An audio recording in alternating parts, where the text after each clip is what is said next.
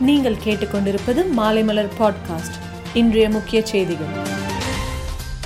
India நூறு கோடி corona தடுப்பூசிகளை செலுத்தி நேற்று வரலாற்று சாதனை படைத்தது. இதைத் தொடர்ந்து பிரதமர் மோடி இன்று நாட்டு மக்களுக்கு உரை நிகழ்த்தினார். அப்பொழுது அவர் இந்த சாதனை நாட்டு மக்களின் கூட்டு முயற்சிக்கு கிடைத்த வெற்றியாகும் என்றார். விவேக் மரணத்திற்கும் கொரோனா தடுப்பூசிக்கும் தொடர்பு இல்லை என தெரிய வந்துள்ளது. அவர் உயர் ரத்த அழுத்தத்தால் தான் மாரடைப்பு ஏற்பட்டு இறந்துள்ளதாக தடுப்பூசி குறித்து ஆய்வு செய்யும் மத்திய அரசின் குழு விளக்கம் அளித்துள்ளது. இன்று மாலை ஐந்து மணிக்கு governor R N Ravi Delhi செல்கிறார். அங்கு பிரதமர் நரேந்திர மோடியை சந்தித்து பேசுகிறார். மேலும் உள்துறை அமைச்சர் அமித்ஷா உள்ளிட்ட மூத்த அமைச்சர்களையும் சந்தித்து பேச திட்டமிட்டுள்ளார்.